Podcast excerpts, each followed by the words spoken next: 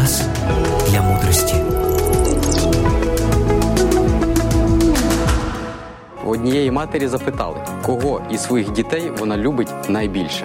На що жінка відповіла: найменшого, доки не виросте, хворого, поки не стане здоровим, а того, хто покинув дім, поки не повернеться, і кожного, поки я жива.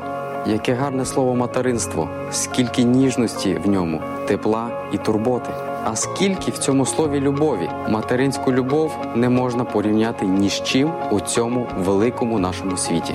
Почуття матері до своєї дитини не можна описати звичайними людськими словами. Такий дар властивий тільки жінкам, які дали життя, а іноді навіть не одне. Мамина любов – це безкінечне терпіння, турбота, порозуміння і безкорисливість. Те, що відбувається між ненькою і її дитиною – це щось особливе, неземне, справжнє і непідробне.